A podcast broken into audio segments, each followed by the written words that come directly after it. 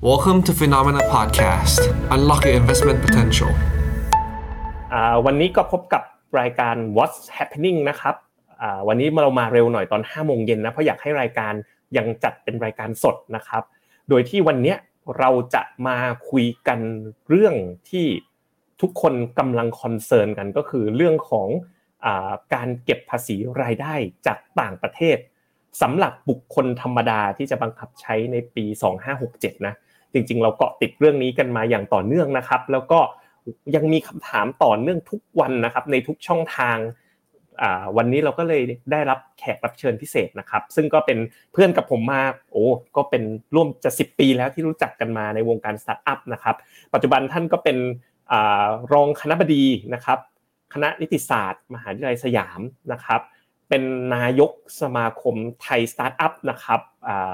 คนปัจจุบันนะครับ แล้วก็ เป็น CEO ของ iTax นะครับแอปพลิเคชันด้านภาษีอันดับหนึ่งของบ้านเราที่น่าจะมีดาวน์โหลดเป็นหลักล้านคนนะครับ ก็เชิญทุกท่านนะครับมาพบกับนะครับ อาจารย์มิกนะครับ เรียกอาจารย์มิกแล้วกันนะครับ ผู้ช่วยศาสตราจารย์ดรยุทธนาศรีสวัสดิ์กันเลยนะครับ โดยที่หัวข้อของเราวันนี้ก็จะเป็นเรื่องของการถามตอบทุกข้อสงสัยจากการลงทุนภาษีเรื่องการลงทุนในต่างประเทศกันครับสวัสดีครับอาจารย์มิกครับ สวัสดีครับพี่เจครับ สวัสดีท่านผู้ฟังทุกท่านครับ ครับผมก็เรามีเวลาถึงประมาณ6กโมงเย็นเนาะเนื่องจากอาจารย์มิกเนี่ยมีภารกิจนะต้องไปดำเนินกันต่อนะครับ เราก็จะใช้เวลา 50 นาทีที่อยู่ด้วยกันตรงเนี้ยให้มีประโยชน์สูงสุดนะครับ ล่าสุดเนี่ยนะครับยินดีครับผมผมเห็นอาจารย์มิกเนี่ยโพสต์ใน Facebook น่าสนใจมากเลย เป็นเรื่องของ 18 ประเด็นอ๋อ18โอประเคเด็นนะครับอะเดี๋ยวผมเอาให้ทีมงานเอาขึ้นจอให้นิดนึง 18 ประเด็นของการเก็บภาษีรายได้จากต่างประเทศ ในเกณฑ์ใหม่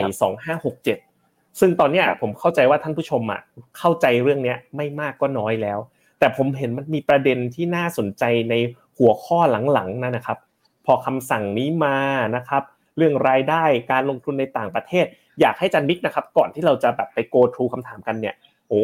อืมให้มา 18 ข้อเลย อาจจะพอสรุปบางมุมมองที่ น่าสนใจให้คุณผู้ชมได้ได้ได้ฟังกันก่อนนิดนึงดีไหมครับ ได้ครับผมโอเค ถ้างั้นผมผมสรุปเอ่อประเด็นว่ามันเกิดอะไรขึ้นแล้วกันเนาะนะครับ คือคือเราต้องเราผมเชื่อว่าทุกท่านนะครับที่ฟังอยู่แล้วเป็นนักลงทุนเนี่ยแล้วก็เข้าใจเรื่องของการลงทุนในต่างประเทศเนี่ยน่าจะเคยได้ยินเรียกเทคนิคนี้เป็นอย่างดีเนาะบอกว่าเวลาไม่ได้จากต่างประเทศ อย่าเอาเข้ามาปีนี้ให้เอาเข้ามาปีถัดไป แล้วมันจะได้ไม่โดนภาษีในไทย ผมว่าพี่เจครับก็น่าจะเคยได้ยินประมาณนี้เนาะ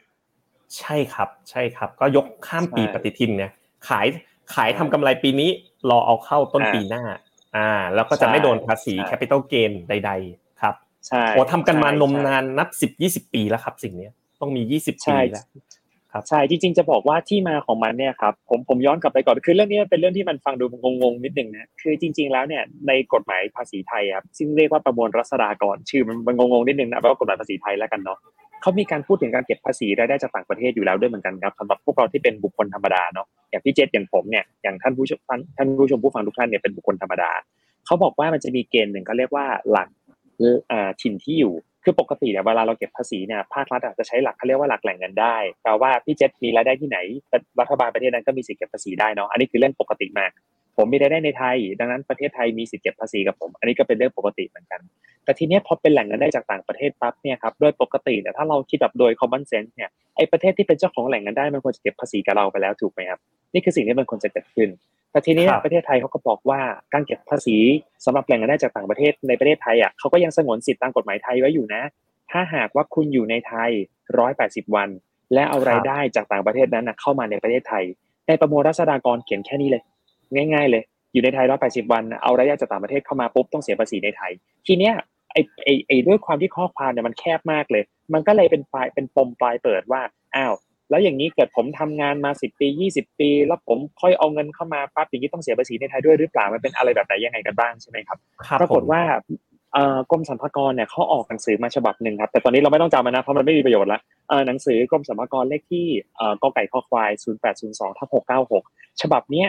ลงวันที่หนึ่งพฤษภาคม 2530 ย้อนหลังกลับไปคือ 36 ปีที่แล้ว ดังนั้นครับในฉในฉบับเนี้ยเขาตีความซึ่งต้องบอกก่อนว่าหนังสือฉบับนี้จริงๆแล้วอะไม่ได้บังคับเรานะ ฉบับเนี้ยบังคับเจ้าหน้าที่สรรพากรเนี่ยเขาบอกว่าเจ้าพนักงานสรรพากรอะจงฟัง ถ้าคุณเจอเคสว่าบุคคลธรรมดา มีรายได้จากต่างประเทศ ถ้าเขาเนี่ยเอาเข้ามาคนละปีภาษีกัน ไม่ต้องไปยุ่งกับเขานะไม่ต้องเก็บ เพราะสรรพากรไทยจะเก็บเฉพาะกรณีที่อยู่ร้อยแปดสิบวัน และเอารายได้นั้นเข้ามาในปีภาษีเดียวกัน จบนี่เขาบอกแค่นี้เลยอืม เมื่อปีเออสองห้าสามศูนย์ก็คือสามสิบหกปีที่แล้ว ถูกต้อง ทีนี้คพรับอยเนี่ยเราก็พี่เจษก็เลยได้ยินเรื่องนี้มาตั้งแต่สมัยที่เจษเริ่มทำงานถูกไหมผมก็ได้ยินเรื่องนี้ใช่มาตั้งแต่ใช่สมัยผมใช่เริ่มเรียนเพื่อนหนังสือเพื่อนเหมือนกันผมเป็น offshore private banker มาตั้งแต่สมัยที่ใช่ยังไม่มีกองทุนต่างประเทศเลยนะ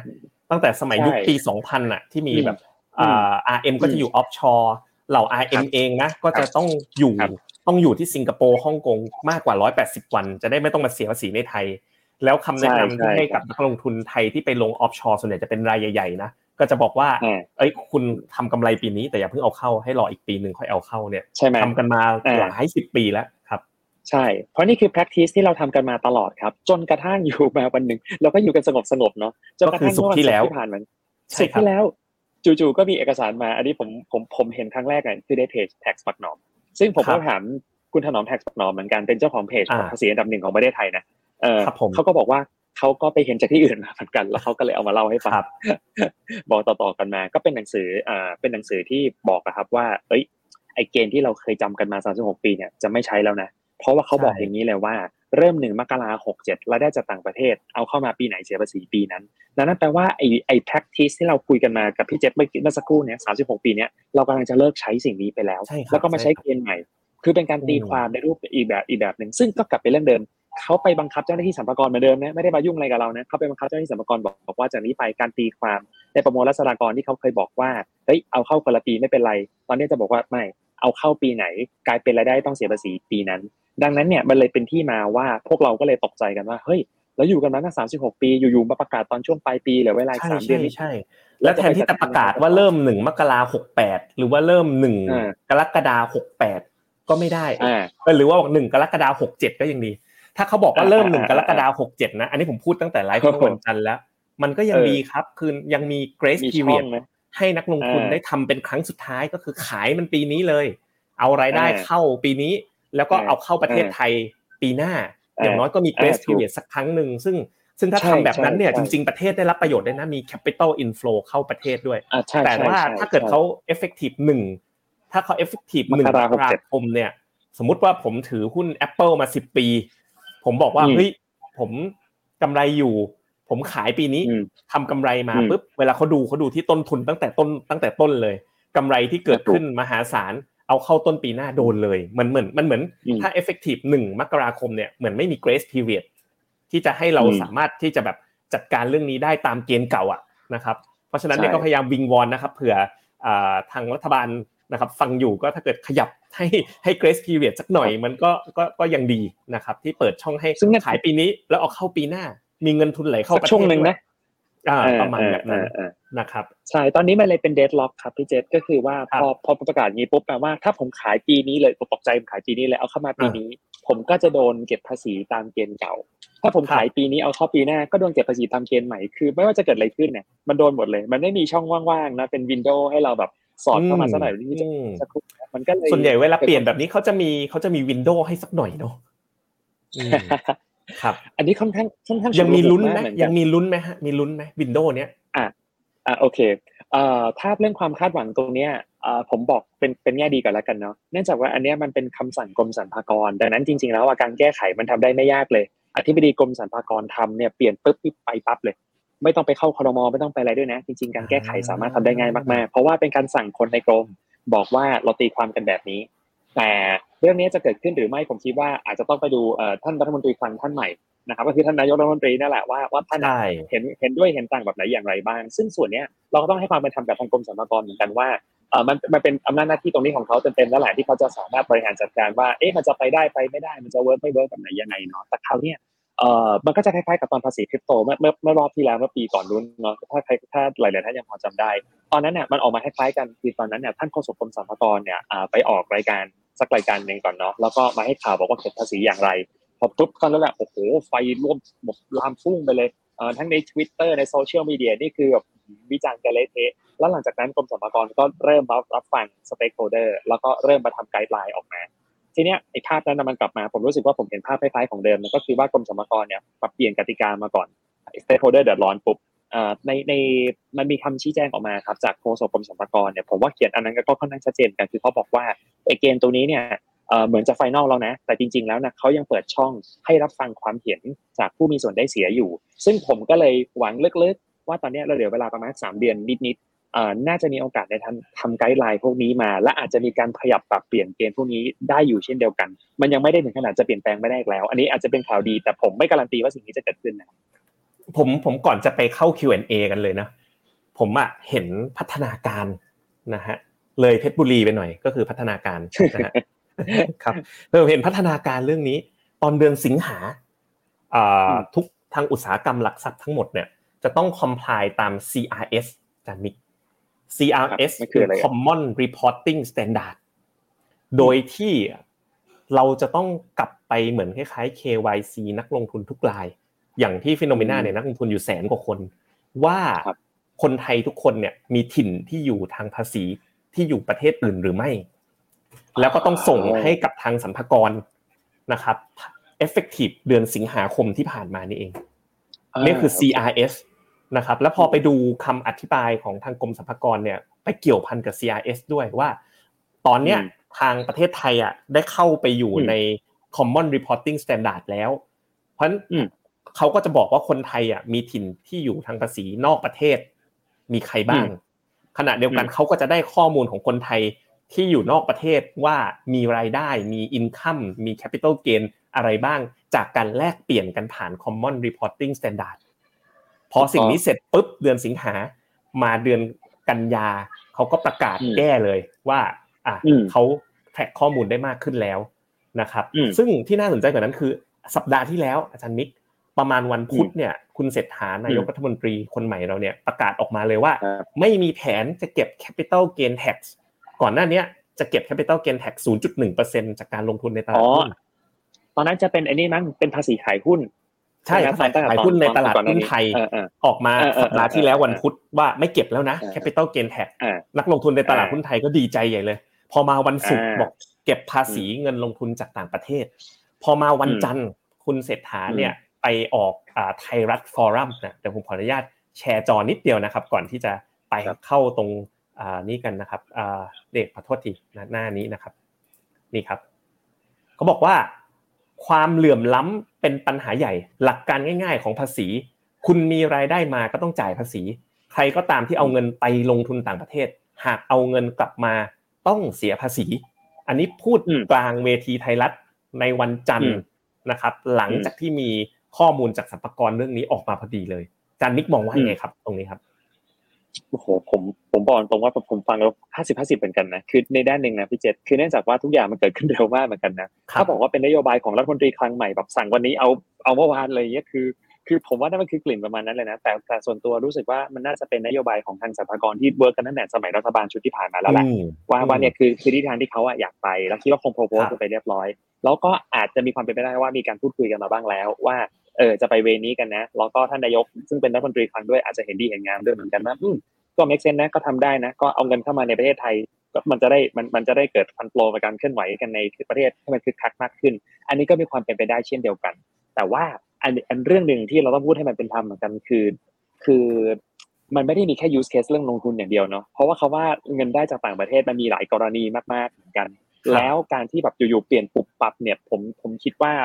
ผลกระทบของมันอะมันมีหลายแบบมาก คือถ้าเกิดเรามีความคาดหวังว่าเดี๋ยวเงินมันจะดูดเข้ามาเนี่ย มันเริ่มอีกแนวหนึ่งเหมือนกันนะก็ถ้าสมมติว่าเอาเข้ามาแล้วมันมีต้นทุนที่มันแพงมากขึ้นโดยเฉพาะคนที่เป็น ultra high net worth เลยนะเขาบอกก็ไม่เป็นไรเก็บเงินไปที่เดิม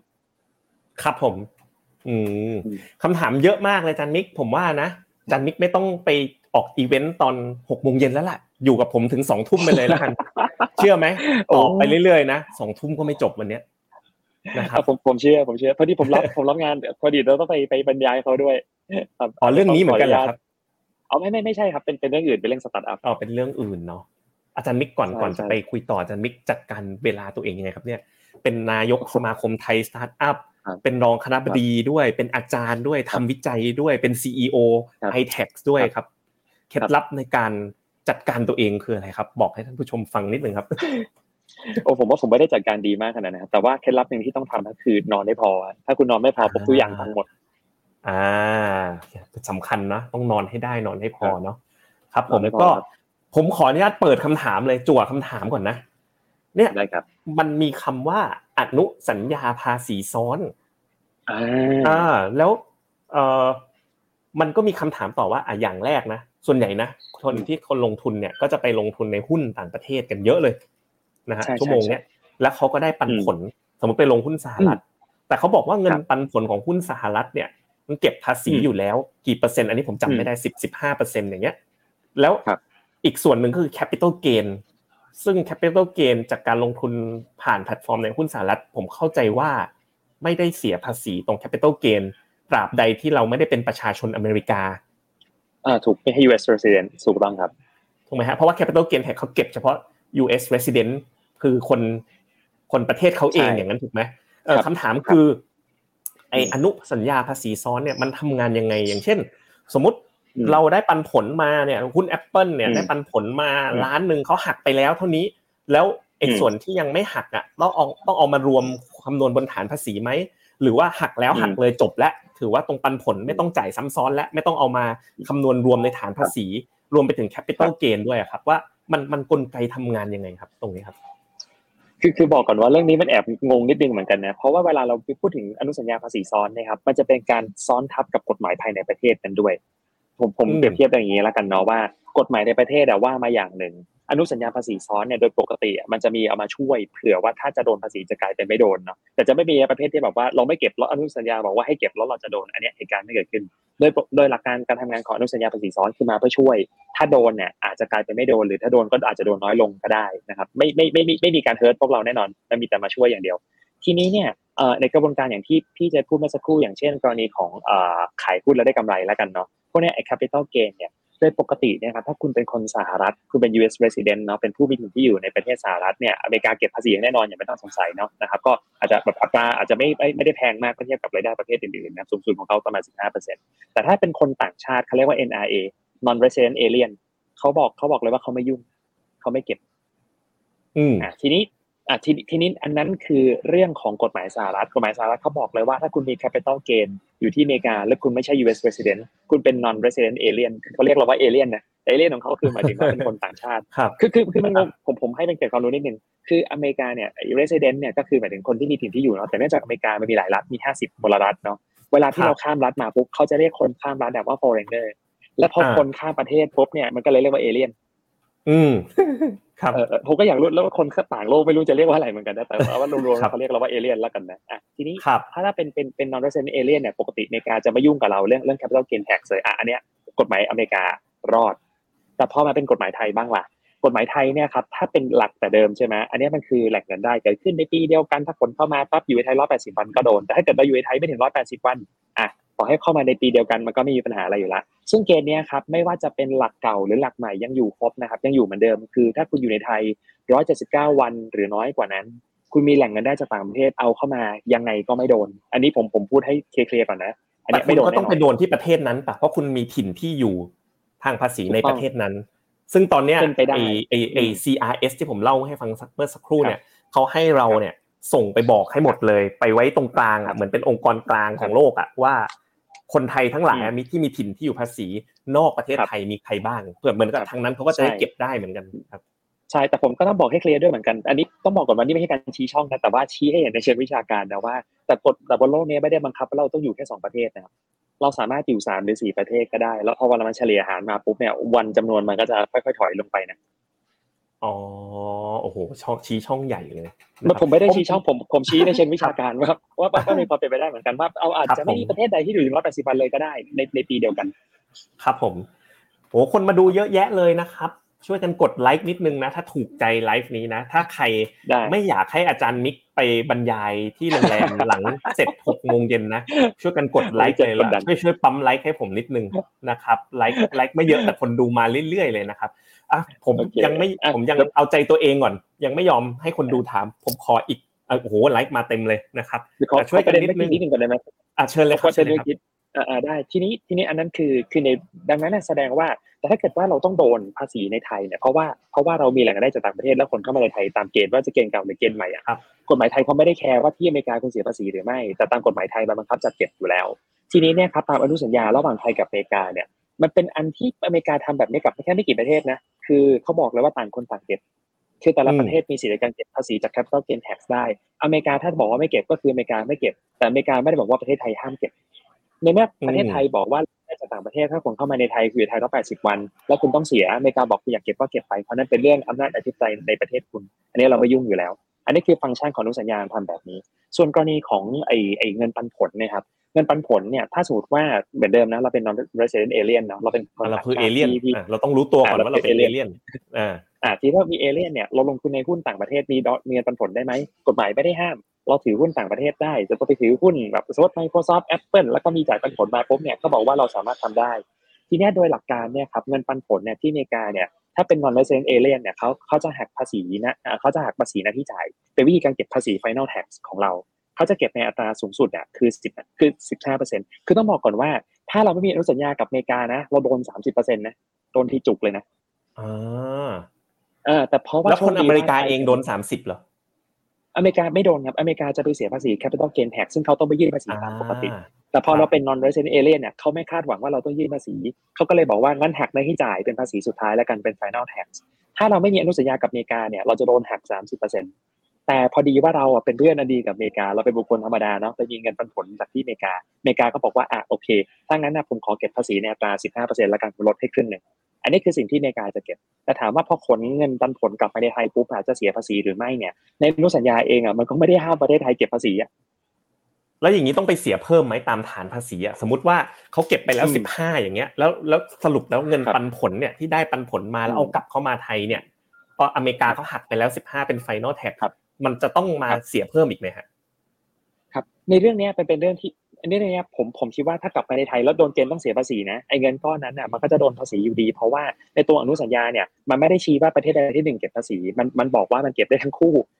คือคือในอนุสัญญามันเขียนจริงๆว่าเอ้ยต่างต่างฝ่ายต่างฝ่ายมีอำนาจในการเก็บภาษีได้แต่อเมริกาขอเก็บก่อนในฐานะที่เป็นแหล่งประเทศแหล่งรายได้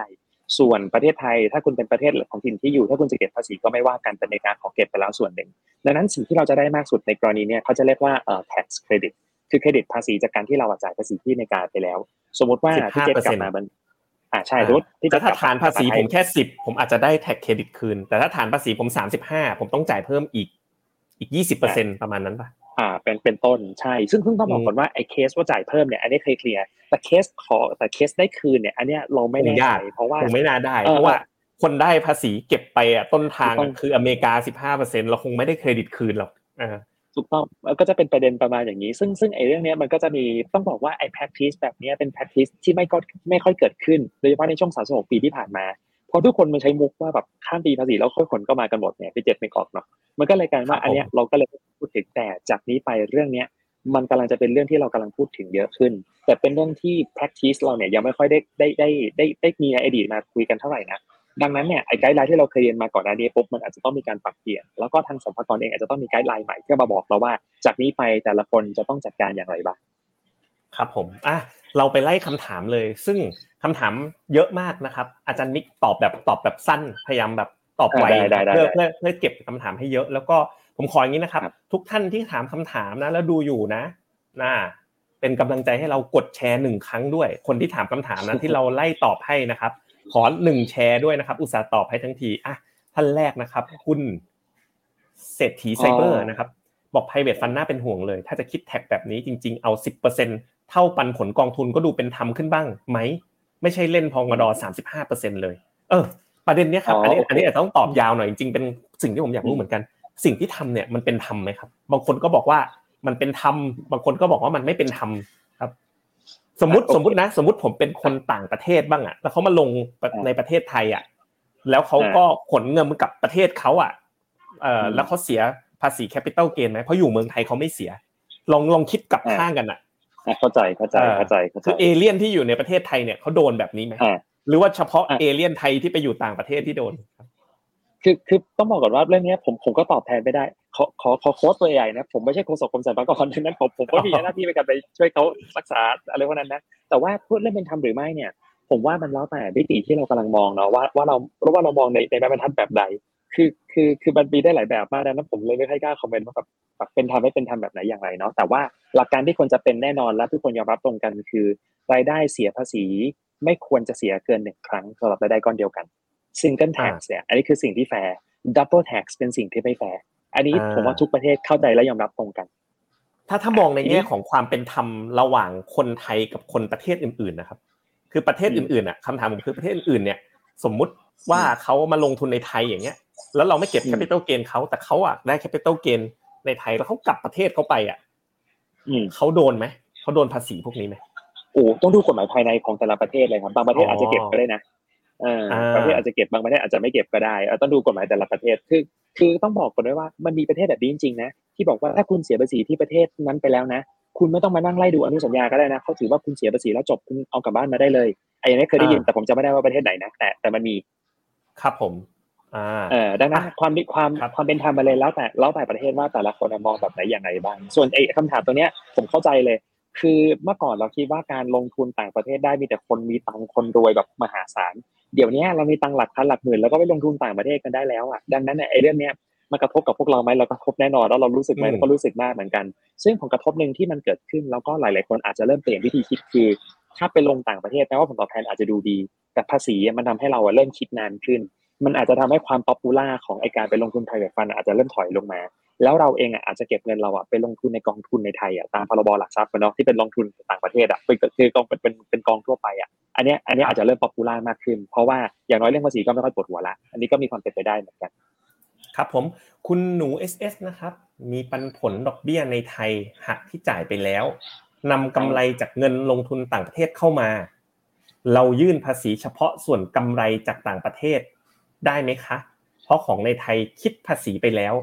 หรือว่าต้องยื่นทั้งหมดไปแล้ว เท่านั้นครับคือปันผลเนี่ยเขาตั้งหักไปแล้วสิบเปอร์เซ็นต์ถูกถูกเข้าใจ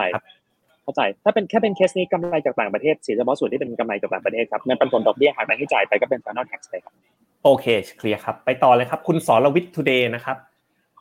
แล้วเราจะมีวิธีคำนวณต้นทุนซื้อขายยังไง ให้รู้ว่าเรากำไรกี่บาท เพราะถ้าจะให้จดแต่ละไม้คงไม่ไหว หรือทางโบรกมีหน้าที่คำนวณตอบให้เลยครับ ทางโบรกมีหน้าที่คำนวณครับ ตอบให้ลึกกว่านั้นอีกนะ ผมอะอันนี้ผมก็ไปเจาะมานะเพราะว่าผมมีส่วนได้เสียเยอะเหมือนกัน ผมก็ลงต่างประเทศเยอะลงมานานแล้วเหมือนกันสะดุ้งเหมือนกัน เจอเรื่องนี้เข้าไปนะคือผมมีคำถามว่า เอ๊ะแล้วก็บอกว่ามันเป็นรายได้ปีนี้อะถ้าเกิดผมลงมาหลายปีแล้วอะมันดูแค่ละความเปลี่ยนแปลงราคาปีนี้เปล่าแค่ capital gain ปีนี้เท่านั้นไหมคำตอบคือไม่ใช่ด้วยนะ มันดู capital gain จากวันที่ผมซื้อตั้งแต่วันแรกเลย เพราะถ้าผมขายวันนี้ capital gain อะ มันนับเป็นนั่นแหละ คือส่วนที่เป็นกำไร แปลว่ามันไม่ได้ดูต้นทุนตั้งแต่หนึ่งมกราปีหกหกนะมันดูตั้งแต่สมมติผมซื้อตั้งแต่ปีห้าหกก็ดูตั้งแต่ตรงนั้นเลย เพราะฉะนั้นเนี่ยก็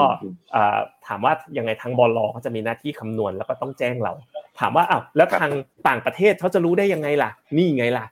CRS อะ Common Reporting Standard ไง ตอนนี้ไทยอะสำนักกรบ้านเราเข้าไปเป็นสมาชิกแล้ว เขาก็จะเริ่มได้ข้อมูลที่แชร์กลับมาจากต่างประเทศแล้ว ซึ่งระบบการจัดจัดเก็บข้อมูลของต่างประเทศเนี่ยมันก็แน่นระดับหนึ่งเหมือนกัน เพราะฉะนั้นถ้าจะคิดว่าเอ๊ะสัมภากรคงไม่มีทางแท็กได้เลยเนี่ย ก็อาจจะไม่ใช่สัทีเดียวนะครับ คุณอลิสาครับซื้อ ETF ต่างประเทศแบบ DCA เพื่อเกษียณยังไม่ได้ขาย หยุดซื้อมาห้าปีแล้ว ถ้าขายตอนนี้ต้องเสียภาษีส่วนที่กำไรไหม อันนี้ง่ายฮะผมตอบให้เลยนะต้องเสียครับนะครับ หรืออะไปต่อนะถ้าตามเกณฑ์นี้นะอืมครับใช่ครับ คุณแพทนะครับทำงานบริษัทอเมริกัน แล้วบริษัทให้หุ้นซึ่งอยู่ใน NASDAQ ทุก ๆ ปี เออให้อเมริกาก็ให้กันเนาะทุกครั้งที่แจกหุ้นก็นำมารวมเป็นรายได้ และหักนะภาษีนักที่จ่ายในพงด90 แล้ว เสียภาษีประมาณ 30%ถ้าเราจะขายแล้วโอนกลับมา เสียภาษีอีกไหมคำถามนี้ยากครับอาจารย์มิกครับอ๋อครับจริงๆเรื่องนี้เดี๋ยวจะเคลียร์ทีละเรื่องก่อนแล้วกันเนาะโดยปกติครับของของตามกฎหมายเนี่ยสมมติว่าถ้าเราได้ได้หุ้นมาเนาะแล้วเราเสียภาษีตามมูลค่านะนะมูลค่าเนี่ยเขาจะได้เป็นเบสิสก็คือเป็นฐานต้นทุนของเรา สมมติว่ารายได้สมมติว่าเราอะได้หุ้นมามูลค่า1นึ่งแสนบาทเอาหนึ่งแสนบาทไปเสียภาษีแสดงว่าหุ้นนี้ครับต้นทุนของมันคือหนึ่งแสนบาท ทีนี้จังหวะที่คุณขายเนี่ยครับสมมติว่าขายแล้วเอากลับเข้ามาเนาะ จะเสียภาษีหรือไม่ขึ้นอยู่กับว่าตอนที่คุณขายขายได้แพงกว่าแสนหนึ่งหรือขายได้ต่ำกว่าแสนหนึ่งถ้าคุณขายได้แพงกว่าแสนหนึ่งไอ้ส่วนเกินจะเป็นกำไรเอากลับเข้ามาก็เสียภาษีครับ แต่ถ้าขายไปแล้วเนี่ยแล้วมันได้ต่ำกว่าแสนหนึ่งแล้วคุณขาดทุนถูกไหมไอ้ส่วนนี้ก็จะไม่มีการเก็บภาษีซ้ำครับครับผม คุณพันลบเอาเงินจากเมืองนอกเปลี่ยนเป็นโตแล้วมาขายในไทยคิดภาษียังไงครับ เออมันมีมันมีคนบอกเหมือนกันว่าเออเขาบอกว่ามันมีวิธีการก็คือแบบ เอ๊ะ ถ้าอย่างนั้นอะ เราขายเปลี่ยนเป็น money market ก่อนได้ไหม แล้วก็ขาย money market แล้วตอนมา report ก็บอกว่านี่ไง ซื้อมันสมมติเงินล้านหนึ่งนะกำไรมาเป็นสองล้าน ซื้อ money market สองล้าน แล้วก็ขาย money market อีกกำไรนิดเดียวเอง แล้วก็บอกว่าเนี่ยส่วนกำไรจึงเดียวเอง แล้วก็เอามาเสียภาษีตามฐานภาษี อะไรอย่างเงี้ยมันทำได้ไหมฮะโอ้อันนี้ผมผมไม่กล้าฟันธงเลยฮะเป็นเป็นมันเป็นแอบทริกกี้นิดนึงเหมือนกันนะแต่แต่ คือคือขึ้นอยู่ว่าสัมภากรเขามีไกด์ไลน์อะไรในการในการไปเช็คเนาะคือถ้าเจตนาของเราอะมันเจตนาเรียกว่าเทาๆเนี่ย ผมไม่ผมไม่ฟันธงนะว่ามันมันมันจะเรียบร้อยดีไหมแต่ที่ถ้าตอบคำถามเรื่องคริปโตเนี่ยครับมันก็จะมีประเด็นนี้ว่าเอ่อเวลาที่เรามีรายได้อยู่ต่างประเทศเนาะเราเปลี่ยนไปเป็นบิตคอยสมมติเนาะเปลี่ยนไปเป็นบิตคอยซึ่งซึ่งแน่นอนว่าพออ่าพอเปลี่ยนเป็นบิตคอยปั๊บเปลี่ยนเป็น Tether ก็ได้ USDT ผมมีเงินอยู่ต่างประเทศนะ ผมเปลี่ยนเป็น USDT ไม่ยากเลย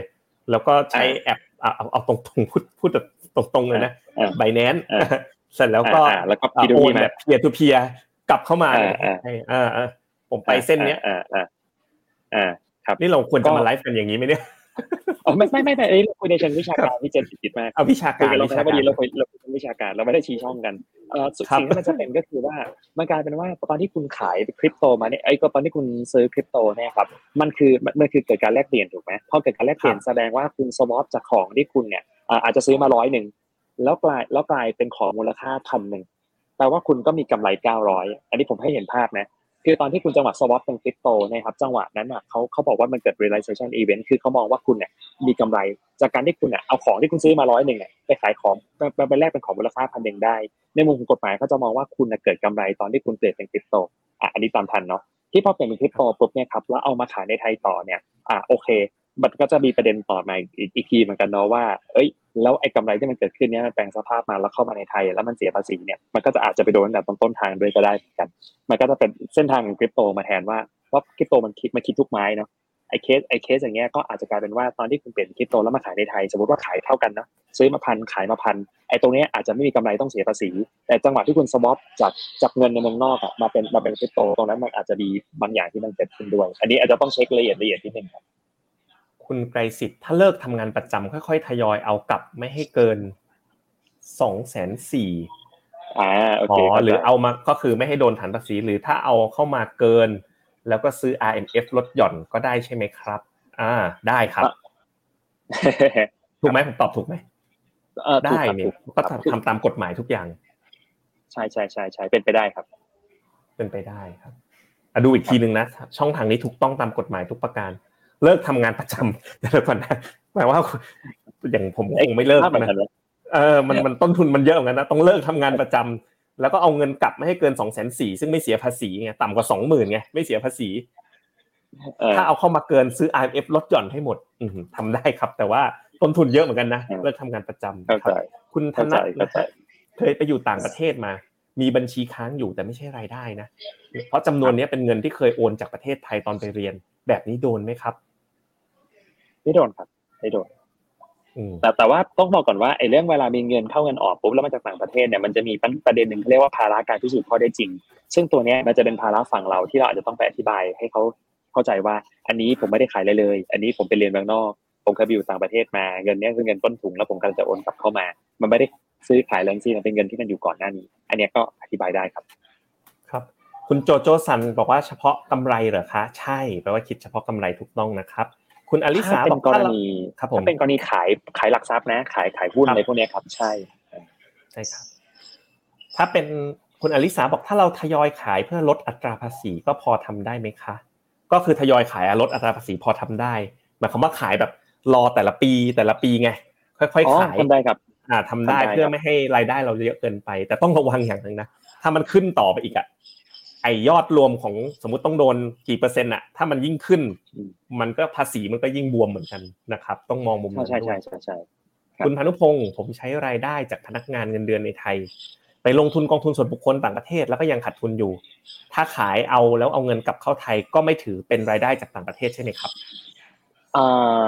ไม่มีรายได้จากต่างประเทศเพราะไม่มีกำไรครับมันมีแต่เงินต้นที่ขาดทุนด้วย clear ครับ คุณนริศนะครับโอ้โหใส่ เสื้อ Finnomena มาด้วยคนนี้นะครับ ถ้าเป็นการขายหุ้นสหรัฐนะครับ เพื่อปรับพอร์ตหรือ rebalance แล้วกลับไปซื้อใหม่ แบบนี้ถือว่าเข้าเงื่อนไขการเก็บภาษีไหมครับ หรือเราจะพักเงินอย่างไรดีครับ ถ้าขายหุ้นสหรัฐเพื่อปรับพอร์ตแล้วกลับไปซื้อใหม่คือง่ายๆครับถ้ามันมี capital gain โดนหมดครับแต่ง่ายๆเนาะอ๋ออันนี้อันนี้ผมผมผมขอ clear เรื่องนี้ก่อนผมผมไม่แน่ใจนะคือเพราะว่าขายหุ้นสหรัฐเพื่อปรับพอร์ตรีบาลานซ์เนี่ย ถ้าเงินมันไม่ได้เข้าไทยอะครับ มันไม่มีประเด็นนะอันนี้อันนี้ขอขอเคลียร์เคลียร์แต่ถ้าเงินมันเข้าไทยอะอันนี้ถึงจะมีประเด็น โอเคครับ เออเคลียร์ครับเคลียร์คุณเศรษฐีไซเบอร์มาอีกแล้วความเหลื่อมล้ำระหว่างนักลงทุนตลาดไทยกับนักลงทุนตลาดนอก รู้สึกอ๋อโอเค ข้ามครับอันนี้คุบ่ณนแฮปนี่บ่นนี่บ่นถ้าคุณแฮปพิวถ้าลงทุนต่างประเทศแล้วขาดทุนดึงเงินกลับ ก็จะไม่เสียภาษีนี้ต่อไปแล้วครับ คุณพิโกลัสนะครับ ในปัจจุบันชาวต่างชาติที่มาอยู่ในเมืองไทย เขาต้องเอาเงินจากต่างประเทศมาดำรงชีวิต อย่างนี้เขาจะเสียภาษีตามแนวทางนี้ไหมครับ จากชาวต่างแต่ชาวต่างชาติไม่มีเลขที่ผู้เสียภาษีครับ คือชาวต่างชาติเขาอยู่ในเมืองไทยแบบถาวรอะ แต่เอาเงินจากต่างประเทศเข้ามาครับ ครับขึ้นขึ้นอันนี้อันนี้อาจจะต้อง clear clear เพราะว่ามีหลาย scenario เนอะเอา scenarioมาตรฐานกันละกันเนาะบางทีอะฝรั่งเขาจะมีประเทศแบบว่าแบบมามาอยู่ในไทยนะมาพักมาพักผ่อนหย่อนใจเนี่ยถ้าเขาอยู่ในไทยไม่ถึงร้อยแปดสิบวัน เขาจะขนเงินเข้ามากี่บาทก็ได้ไม่มีปัญหา ดังนั้นนะพวกประเทศที่แบบประเภทที่แบบฝรั่งอะเอามาตั้งรกรากเนาะขนเงินก้อนมาแล้วมาช่วงครึ่งปีหลัง อันนี้ไม่มีประเด็นเลยสบายๆนะอันนี้ไม่โดนอยู่ละแต่ถ้าประเภทที่แบบว่าอยู่กันต่อยาวๆอีกปีสองปีสามปี แล้วก็เงินที่เอาเข้ามาก็คือทยอยกดเข้ามาเรื่อยๆใช่ไหมครับปีละกี่บาทกี่บาทว่าไปเอ่ออันเนี้ยมันก็จะมีประเด็นว่าเกณฑ์ใหม่จะเริ่มกระทบกับเขาละ เพราะถ้าเป็นในอดีตเนี่ยครับมันคือเงินจากมันคือเงินได้จากต่างประเทศที่ของปีภาษีก่อนๆถูกไหมเสียภาษีในปีก่อนๆไปแล้วแล้วเอาเข้ามาคนละปีภาษีกันไอ้อย่างเงี้ย ฝรั่งเหล่านี้มันไม่เคยโดนภาษีเลย แต่พอมาเป็นเกณฑ์ใหม่ปุ๊บผมคิดว่าชาวต่างชาติเหล่านี้นะครับที่มาดำรงชีวิตในไทยมีแนวโน้มสูงมากครับ ว่าจะต้องนำเงินเหล่านั้นมาเสียภาษีด้วย แต่ก็อีกแหละ ผมก็แอบรู้สึกว่าเรื่องนี้มันฟังแล้วมันมันแปลกมากเหมือนกันนะในในจุดนี้เป็นจุดที่ที่หลายๆคนก็มีความสงสัย เดี๋ยวจะต้องมาดูไกด์ไลน์กับว่าสรรพากรเนี่ยจะเก็บภาษีกับเคสนี้ด้วยจริงๆไหมหรือว่าจะยกเว้นกับกรณีนี้ให้เพราะว่าไม่ใช่เรื่องของการลงทุน คุณแฮนนา มีรายได้จากการทำงานในไทย แต่ทำให้บริษัทต่างชาติ เป็นงานฟรีแลนซ์ไม่เข้าระบบ รับเงินเดือนไม่มีภาษีโอนตรงจากต่างประเทศทุกเดือน แบบนี้โดนภาษีไหมไม่น่าจะโดนนะโดนไหมเออคือน่าจะรับเป็นอาจจะต้บาองทแยกนะผมเดาว่าคือคือคือเคสโอ้อันพอดีเขาได้จริงมันมันสั้นเนาะแต่ว่าผมเล่าคร่าวๆก่อนจริงๆโดยปกติอะครับเราทำงานให้เราทำงานให้บริษัทต่างชาติแต่ตัวอยู่แต่ตัวอยู่ในไทยเนี่ย โอ้โหเรื่องนี้ซับซ้อนเหมือนกันนะ เพราะว่าถ้าตัวอยู่ในไทยอืมโดยปกติกฎหมายไทยจะมองว่าเรา perform service ในไทย ถ้าเรา perform ครับ service ในไทย มีรายได้จากข้างนอกเนี่ยเราเขามองว่าเรามีรายได้ในไทยนะไอ้ไอ้จุดนี้ก็จะเป็นจุดที่มันซับซ้อนกันนิดนึงในขณะที่ฝั่งของประเทศไอ้ต่างประเทศเดี๋ยวที่เขาจ้างต่างชาติมาเขาหักเป็นรายจ่ายใช่ไหมเขาก็มองว่าเราก็มีรายได้อยู่ด้วยเหมือนกัน แต่ว่าถ้าเกิดตีตีตามกฎหมายไทยกฎหมายไทยจะมองว่าเป็นแหล่งรายได้ในไทย ผมเดาว่าที่ต่างประเทศอาจจะมองเป็นเป็นแหล่งรายได้จากต่างประเทศด้วย อันนี้จะเกิดคอน FLICT กัน ซึ่งเราอาจจะต้องไปดูไอ้ตัวอนุสัญญาว่าว่าว่ายังไงบ้างเนาะว่าประเทศนั้นเขาว่ายังไงเอ่ออาจจะเลือกเก็บประเทศใดประเทศหนึ่งหรืออาจจะเคสนี้ซับหรือซ้อนหรืออาจจะต้องมากเลยเสียทั้งสองที่ด้วยเออเคสนี้ใช่ถือว่าแต่ซับทีนี้ซ้อนเลยครับแต่เคสเนี้ยสมมุติว่าสมสมมุติว่าต้องเสียภาษีในไทย ก็จะโดนเป็นเรทบุคคลธรรมดาปกติครับ แล้วถ้าโอนเงินเข้ามาธรรมดาเลยเหมือนโอนให้เพื่อนนี่เสียภาษีไหมครับ โอนโอนธรรมดาให้โอนให้อ่าเพื่อนสมมติว่าโอนอาจารย์มิกอะอ่ามีมีเพื่อนอยู่ต่างประเทศ แล้วเขาให้เงินอาจารย์มิคกรับโดยเสน่หามาหนึ่งหมื่นดอลลาร์อย่างเงี้ยครับอาจารย์มิกต้องเสียอะภาโอษีเคอ่าเคสนี้เขาให้ผมใช่ไหมอ่าให้มาหเขาให้นึ่งหมื่นดอลลาร์หรืออาจจะติดตังค์กันตัวคสมัยไปเรียนอยู่อะคอลเลจที่นู่นอะไรเงี้ยเข้าใจเอออ่าครัเป็บนไปได้ ในประเด็นฝั่งคนให้ก่อนคนให้ไม่มีประเด็นเรื่องภาษีเพราะคนให้เสียตังค์ถูกไหมครับในขณะครับที่ฝั่งคนรับเนี่ยคนรับเนี่ยได้เงินเรารวยขึ้นนะจากการที่มีคนอ่าเอาตังค์ให้เรา แต่ว่าถ้าเกิดว่าโดยเคสปกติทั่วไปถ้าเราได้มาไม่เกินสิบล้านบาทกฎหมายบอกว่ายกเว้นภาษีให้อยู่แล้ว ไม่เสียภาษีอือหือ อันนี้ความรู้ใหม่เลยเข้มๆเลยครับ โอ้โหโอ้วันนี้ผมได้ความรู้เยอะมากเลยอาจารย์มิกครับใช่ทีนี้ผมผมแอบผมแอบเล่าในเชิงวิชาการ ซึ่งซึ่งเขาเขาก็ครับพูดมาเหมือนกัน แต่ผมก็บอกว่าก็ก็ไม่ชัวร์นะบางทีก็มีมุกแบบเมื่อกี้ครับบอกว่างั้นเนี่ยเขาว่าเอาเงินให้เพื่อนสิบล้านปีนี้นะฝากเข้ามาเลยอะให้พี่เจษพี่เจษไม่เกินสิบล้านพี่เจษไม่เสียภาษี เสร็จปุ๊บปีปีรุ่งขึ้นผมกลับมาไทย พี่เจษก็แบบว่าเฮ้ยรู้สึกผิดบาปในใจงั้นให้สิบให้สิบล้านคืนกลับไปละกันอะอันนี้เป็นการเป็นการล้างไพ่หรือเปล่าล้างคอนทินหรือเปล่าอะไรเงี้ย อันเนี้ยในเชิงวิชาการยังถกเถียงกันอยู่ เพราะว่ามันมันมีความเทาๆอ่อนๆอยู่เหมือนกันนะอืมอันนี้ก็น่าสนใจนะ อันนี้คุยแบบเชิงวิชาการเอาใหม่นะผมเชิงกำวิไรชาการอยู่ต่างประเทศ แล้วผมมีอ่าญาติอยู่ที่นู่นอะผมเอากำไรเนี่ย ไม่เอากลับมาไทยนะแล้วก็โอนต่างประเทศไปให้ญาติ แล้วญาติอะโอนเงินให้ผมโดยเสน่หา ไม่เกินสิบล้านบาท อย่างนี้ไม่เสียภาษีใช่ไหมอ่าไม่เสียภาษีในไทยอยู่แล้ว ทั้งทั้งทั้งสายเนี่ยไม่โดนภาษีเลยเฮ้ยอ่าแล้วเสร็จโอ้โหปุ๊บอันนี้แล้วทางวิชาการพอนะไม่ได้ชี้ช่องนะพอเจ้าตัวใช่เสร็จปุ๊บพอเจ้าตัวกลับมาทางนี้ทางพี่เจษรู้สึกรู้สึกแบบรู้สึกติดทางพี่เจษบอกเอ้ยได้มารู้สึกนอนไม่หลับเลยก็เลยก็เลยก็เลยให้ตังค์สิบล้านกลับมาด้วย อะอย่างนี้ปุ๊บมันเหมือนกับมันสลายขั้วเปลี่ยนข้างไปแล้วหรือเปล่าอะไรเงี้ยในเชิงวิชาการเราก็เริ่มพูดคุยเรื่องนี้เหมือนกันว่าเอ๊ะมันมันเป็นมันมันตั้งใจให้เป็นอย่างนี้จริงหรือเปล่านะครับ คุณมาแงงมากดีมากงงมาก สมมุติเอาเงินออกครั้งเดียว ปีปฏิทินเดียว แต่ในพอร์ตซื้อขายขายทุกปี รวมปันผล reinvestment กรณีนี้เงินต้นคือคิดอย่างไรเขาคิดอย่างนี้ครับเขาคิดตอนที่คุณ realize gain loss ออกมาเลยเขาไม่ได้ดูตรงเงินต้นคือ มันใน report เวลามันมาจากโบรกเกอร์ต่างประเทศ หรือโบรกเกอร์ในไทยที่ลงต่างประเทศอะมันจะมี report ที่ต้องนำแสดงว่า realize gain loss คือกำไรขาดทุนที่คุณรับรู้แล้วคือเท่าไหร่ตัวนั้นเอามาคำนวณภาษี ถ้าไม่แสดงตัวนั้นเนี่ยเท่าที่ผมเช็คมา เขาจะเอายอดเงินทั้งหมดเลยไปคำนวณเป็นภาษี ซึ่งอันนั้นอ่วมเลย คือเอายอดเงินลงทุนเลย ถ้าไม่แสดงไอ้กำไรขาดทุนนะครับ คุณสาวิตรีบอกว่า คนไทยไปอยู่ต่างประเทศ แต่ยังถือสัญชาติไทยทำงานมีเงินเก็บในอนาคตหากกลับมาอยู่ไทยถาวร เอาเงินเข้ามาในไทย เพื่อใช้เป็นเงินเกษียณอายุ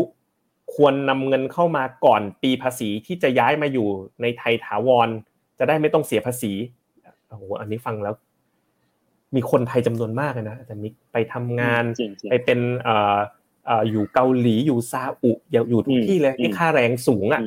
คนไทยเยอะมากเลยนะที่ออกไปทำอะแล้วเขาก็แบบกะว่าวันหนึ่งจะกลับมาใช้ชีวิตในเมืองไทย โดนไหมฮะ รายได้ที่เก็บเก็บสะสมมาสมมติอยู่มาแล้วเนี่ยสิบห้าปีเนี่ย จนเนี่ยปีหน้าฉันจะเกษียณแล้ว เก็บตังค์มาได้ทั้งหมดหนึ่งล้านดอลลาร์กะว่าจะกลับเข้าเมืองไทยเข้ามาโดนนะอะโอเค ผมต้องถามต่อว่ากลับมาช่วงไหนเนาะถ้ากลับมาช่วงครึ่งปีหลังเพราะกับเงินหนึ่งล้านดอลลาร์อันเนี้ยอันเนี้ยรอดชัวร์เพราะว่าอยู่ในไทยอะมันไม่ถึงร้อยแปดสิบวันอยู่แล้ว กลับมาช่วงครึ่งปีหลังเหมือนเหมือนบางท่านที่เขาเพิ่งกลับมาช่วงช่วงช่วงเลือกตั้งเสร็จอย่างนั้นผมผมก็ไม่รู้ว่าเขามาหวังแผนภาษีหรือเปล่านะตอนนี้ตอนนี้อย่างนั้นก็ไม่โดนป่ะอย่างเงี้ยท่านท่านที่เพิ่งกลับมา เกินร้อยแปดสิบวันอยู่ต่างประเทศ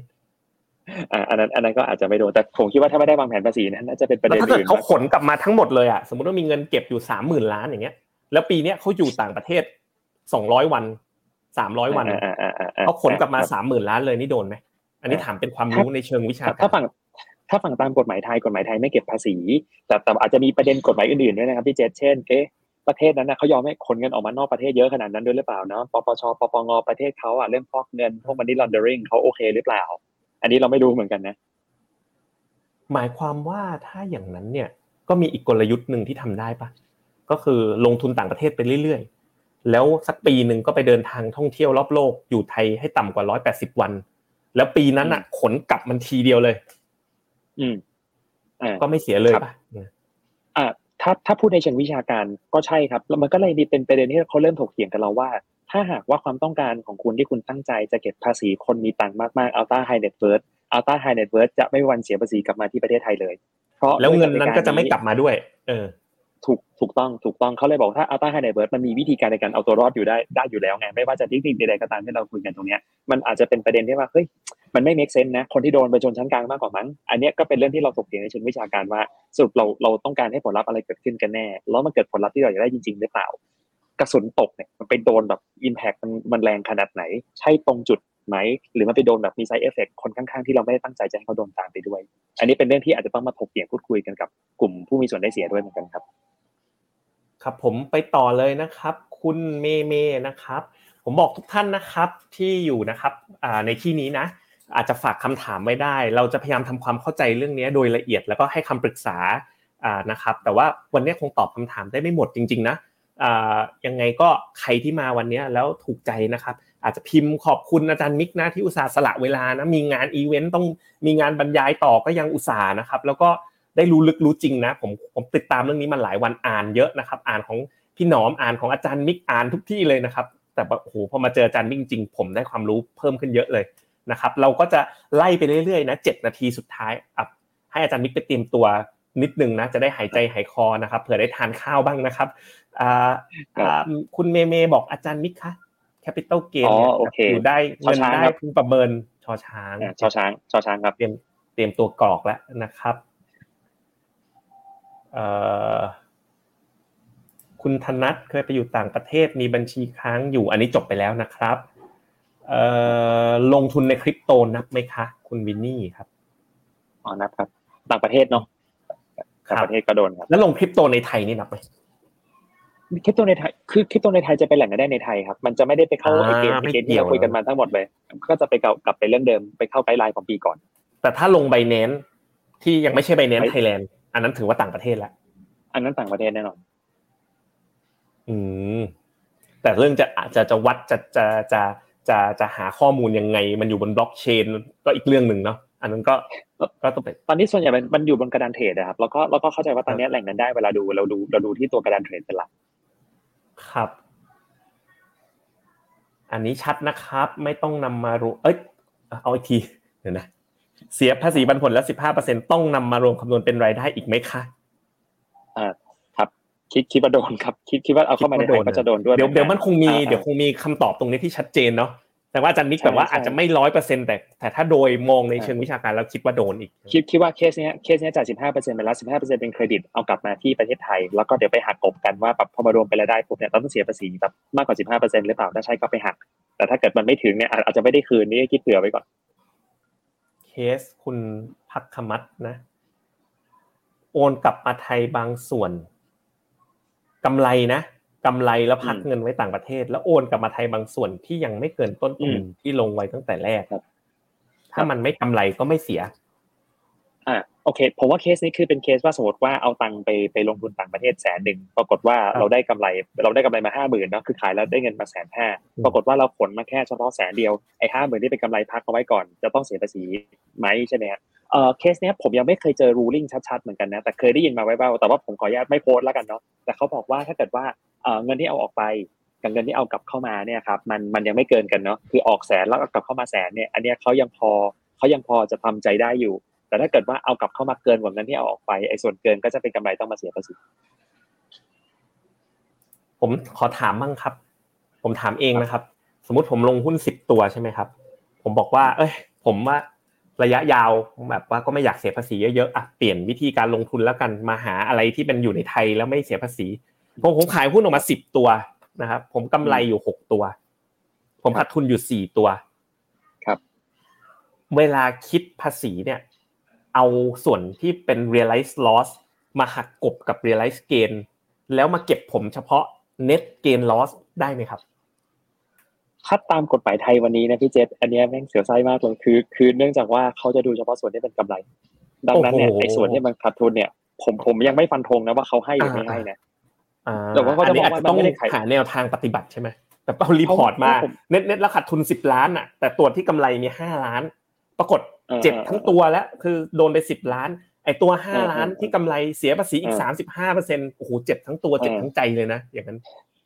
อันเนี้ยยังยังฟันธงไม่ได้เพราะว่ามันจะคล้ายๆกับตอนคริปโตก่อนตอนตอนก่อนหน้านี้ คือคือเนื่องจากว่าเวลามันหักหักขาดทุนเนี่ยครับคือคือเนื่องจากว่าเนี่ยมันจะเป็นการขายนอกตลาดเนาะเราเราบอกตอนคือมันอาจจะเป็นตลาดหุ้นประเทศอื่น แต่มันไม่ใช่ตลาดหุ้นไทยไงดังนั้นเนยในมุมกฎหมายไทยอาจจะมองว่าสิ่งเนี้ยมันคือการขายหุ้นนอกตลาด หลักการทรีตของกำไรจากการขายหุ้นนอกตลาดตามกฎหมายไทยคือ ถ้าหากว่าคุณขาดทุน คุณก็ทำอะไรกับมันไม่ได้ ถ้าคุณกำไรคุณเอาอะไรมาเสียภาษีคือมันดูจะดูเฉพาะไม้กำไร ซึ่งส่วนนี้ผมก็จะกลับไปเรื่องที่บอกเมื่อสักครู่ว่าเออมันอาจจะต้องกลับไปทบทวนเกณฑ์นี้นะเพราะสมัยก่อนอะเรื่องนี้เราไม่ซีเรียสเลย เพราะอะไรเพราะเราใช้เทคนิคเดิมคือไม่เป็นไรกำไรเอาเข้าปีหน้าทุกอย่างโอเค ครับผมอืเยอะจริง ๆ เลยเนี่ย แบบ ไม่รู้จะเลื่อนตอบอะไรเลย กองทุนรวมต่างประเทศทุกกองไม่เสียภาษีใช่ไหมใช่นะครับ คุณครับดาวเป็นฝรั่งมารีไทยเมืองไทยโอนเงินมาใช้ทุก ๆ เดือนต้องเสียไหมเหมือนคำถามเมื่อกี้ตอบไปแล้วเนาะใช่ให้ใช่ดูย้อนหลังถ้าเอาเป็นเนาะถ้าถ้าเป็นรายครับอ่าถ้าเป็นรายได้ของปีก่อนๆเอาเข้ามาปีเนี้ยอันนี้ยังไม่มีประเด็น แต่ถ้าเกิดว่าจากปีนี้เป็นต้นไปถึงปีหน้า ผมว่าอันนี้มีมีประเด็น อืมโอ้โหกระดาษใบเดียวนี่มันแค่เปลี่ยนทวิสต์นิดเดียวนี่มันเปลี่ยนแปลงทุกอย่างเลยเหมือนกันเนาะเปลี่ยนแปลงได้หลายอย่างมากหลายเรื่องเลยคุยวันนี้ไม่รู้กี่เคสแล้วนะครับ อะยังคำถามคำถามยังไม่มีวันหมดอะฮะ ก็คุณสุวพรเงินออกลงทุนสมมุติหนึ่งล้านอืมอืมกำไรสองแสนขาดทุนหนึ่งแสนอ๋ออันนี้เพิ่งตอบไปเลยว่าอ่าคิดต่อความจริอาจงจะคิดเฉพาะก้อนที่มีกำไรนะถ้าถ้าถ้าอืมถ้าอย่างที่เป็นอย่างปัจจุบันนะครับ คุณ แต่อันนี้ผมว่าเดี๋ยวคงมีแนวทางที่เขาผมว่าต้องมีวิธีต้องมีการปฏิบัติ เดี๋ยวมันต้องตามมา ต้องมีต้องมีต้องมีแน่นอนครับ เอาเงินไว้ที่แบงก์ต่างประเทศ แต่โอนเงินจากธนาคารดังกล่าวมาจ่ายซื้อสินค้าบริการในไทย หรือใช้บัตรเครดิตจ่ายสินค้าบริการในไทยจะโดนภาษีไหมไม่โดนในเชิงวิชาคือคือผมขอตอบในเชิงวิชาการนะ สิ่งเนี้ยเท่ากับเป็นการนำเงินเข้ามาในไทยได้นะอ่าแปลว่าถ้าแทร็กถ้าแทร็กได้ก็โดนได้ผมผมผมผมตอบในเชิงวิชาการนะจริงๆในมุมนี้ผมคิดว่าเป็นการดำเนินเข้ามาในไทย แต่ว่ามันจะมีปัญหาเออแต่ว่ามันจะมีปัญหาเรื่องเรื่องในทางปฏิบัติว่าจะไปตามแทร็กตามตรวจสอบด้วยวิธีการใดอย่างไร อันนี้น่ะจะเป็นปัญหาเรื่องเรื่องที่ว่าเรื่องความสามารถในการไปติดตามละ อืมโอ้คำถามเรื่องกรณีแบบคนต่างชาติมาเกษียณอยู่เมืองไทยนี่เยอะจริงๆนะซึ่งบ้านเรามีเยอะมากๆเลยนะครับ อันนี้ซ้ำนะครับ ไปไปฟังย้อนได้นะครับอะขออีกสองคำถามสุดท้ายนะครับ ถ้าตอนขายมีกำไรแต่พักเงินไว้ที่นู่นสักพัก พอกลับเข้ามาแล้วขาดทุนอัตราแลกเปลี่ยนจะเป็นอย่างไร ก็คือเน็ตแล้วเป็นขาดทุน คือกำไรหุ้นแต่ขาดทุน FX อย่างเงี้ยโอ้โหยากขึ้นได้เลยเออโอ้อันนี้ไม่ทราบเลยที่ผมผมขอยังไม่ฟันธงแล้วกันนะอ่าครับครับเนาะอันนี้ลึกซึ้งนะโอ้มันมีเคสต่างๆมากมายอะคำถามสุดท้ายแล้วนะครับ แล้วก็คำถามอื่นๆนะ เราคงจะต้องหยุดไลฟ์แต่เพียงเท่านี้ เพราะว่าดรมิกเรามีภารกิจต้องไปดำเนินการต่อ คุณบุญเลิศนะครับ เงินปันผลในหุ้นของประเทศที่เราลงทุน ไม่คิดภาษีหักหน้าที่จ่ายของเงินปันผลในประเทศนั้น เงินปันผลส่วนนี้ต้องนำมารวมเป็นรายได้เพื่อยื่นเสียภาษีไหมครับ ในไทยเนาะถ้าอยู่ในไทยร้อยแปดสิบวันขนเข้ามาก็เรียบร้อยครับโดนครับ โดนเต็มๆเลยนะครับ ผมก็ใช่โอ้วันนี้ได้รับความรู้เยอะมากเลยนะครับขอบคุณอาจารย์มิกนะที่ใจดีนะครับ มาแบ่งปันความรู้ให้กับคุณผู้ชมนะครับ ใครอยากให้อาจารย์มิกมาอีก บอกวันนี้ยังไม่จบอยากให้จัด episode ต่อไปพิมพ์นะครับ พิมพ์บอกกันเข้ามากดดันอาจารย์มิกโอ้โหมาแล้ว นี่ยังไม่ต้องอะไรครับ ตั้งแต่ห้าโมงขอบคุณอาจารย์ขอบคุณอาจารย์มากๆขอบคุณอาจารย์มิกสุดหล่อขอบคุณนะครับโอ้ยินดีขอบคุณอาจารย์มิกนะครับ ได้ความรู้เยอะเลย ขอบคุณมากๆนะครับ โอ้โหคำขอบคุณมากมายเลยนะครับ แต่ว่าวันนี้น่าเสียดาย what's happening ของเรามีเวลาเพียงเท่านี้นะครับ ก็ขอให้อาจารย์มิกนะ ไปปฏิบัติหน้าที่แล้วก็ต้องพักผ่อนเยอะๆด้วยนะครับ เป็นเคล็ดลับที่จะทำให้เรา multifunction ได้นะครับ ก็วันนี้นะครับ FINNOMENA รายการว่าประเด็นครับผมว่าประเด็นอีกเรื่องเดียวครับสั้นๆนิดเดียวคือคือคือตอนนี้ผมเข้าใจนะครับว่าทุกคนตระหนกแล้วก็กังวลมากๆ อันนี้ผมเข้าใจในมุมในมุมของเราเป็นผู้เสียภาษีคนหนึ่งเหมือนกันเนาะเอ่อแต่ปัญหาที่มันเกิดขึ้นตรงนี้มันเป็นเป็นเป็นเพราะว่าเราอะมีแต่คำถาม แต่เรายังไม่ได้คำตอบ เราก็เลยงงๆเบลอๆกันเนาะซึ่งสุดท้ายเนี่ยเรื่องนี้มันจะต้องมีคำตอบอย่างแน่นอน แล้วผมก็คาดหวัง แล้วผมก็เชื่อมั่นว่าเดี๋ยวทางสรรพากรเนี่ยเอาไปว่าเขาเป็นคนถูกเรื่องนี้มาเนาะเดี๋ยวเขาจะต้องมาแก้ปมเรื่องนี้ให้ให้ทุกคนให้ทุกท่านอยู่แล้ว อันนี้มันอยู่ในระดับของคำสั่งสัมภากรสามารถแก้ไขได้ไม่ได้ยากซับซ้อนมากนะแล้วก็ก็มีข่าวดีที่อย่างที่ผมบอกเป็นตั้งแต่ตอนช่วงต้นนะว่าทางโฆษกกรมสรรพากรบอกว่าเดี๋ยวจะมีการรับฟัง จากผู้มีส่วนได้เสีย ว่าสิ่งที่ควรจะเป็นแบบยังไงบางคนก็จะมียกเว้นอะไรแบบไหนอย่างไรหรือไม่ ผมคิดว่าเดี๋ยวพอเรื่องนี้ชัดเจนขึ้นปุ๊บครับแล้วเรากลับมาคุยกันใหม่ผมว่าหลายคนที่กังวล อาจจะคลายกังวลไปเลยก็ได้นะ กับเรื่องที่เราเอ๊ะโดนไม่โดนแบบไหนอะไรยังไงจูสเคสทั้งหมดที่อยู่ในในคอมเมนต์ตรงนี้นะครับผมเชื่อว่ามันจะต้องมีการหยิบไปพูดคุยกันอีกอย่างแน่นอน อยากให้ทุกคนสบายๆใจเย็นนะครับจากจากประสบการณ์กันที่ผ่านมาเนี่ยตอนเขาทำภาษีคริปโตเนี่ยเขาใช้เวลาทำไกด์ไลน์ประมาณเดือนหนึ่งคือเรื่องเกิดประมาณกุมภาพันธ์มีนาเนี่ยไกด์ไลน์ออกเลย ดังนั้นผมผมคิดว่าเราอาจจะใช้มาตรฐานคล้ายๆกับประมาณนี้ได้ อยากให้ใจเย็นๆ อดทนรอ แล้วก็อย่าเพิ่งหัวร้อนนะครับ ผมคิดว่าทุกอย่างมีคำตอบที่มันชัดเจนออกมาอย่างแน่นอนครับ ครับผมวันนี้เราสองคนลาไปก่อนแล้วโอกาสหน้านะครับ อาจจะรบกวนอาจารย์มิกใหม่นะครับ ขอบคุณครับยินดีครับผมขอบคุณพี่เจคครับขอบคุณท่านครับ สวัสดีครับ ในโลกของการลงทุนทุกคนเปรียบเสมือนนักเดินทาง คุณหลักเป็นนักเดินทางสายไหน กองนี้ก็ดี เทรนด์การลงทุนนี้ก็มา ใครว่าดีเราก็ไปหมดแต่ไม่ค่อย work ให้ FINNOMENA Exclusive บริการที่ปรึกษาการเงินส่วนตัว ที่พร้อมช่วยให้นักลงทุนทุกคนไปถึงเป้าหมายการลงทุน สนใจสมัครที่ f i n o m e f i n o m e n a e x c l u s i v e หรือ line at f i n o m e n a p o r t คำเตือนผู้ลงทุนควรทำความเข้าใจลักษณะสินค้า เงื่อนไขผลตอบแทน และความเสี่ยงก่อนตัดสินใจลงทุน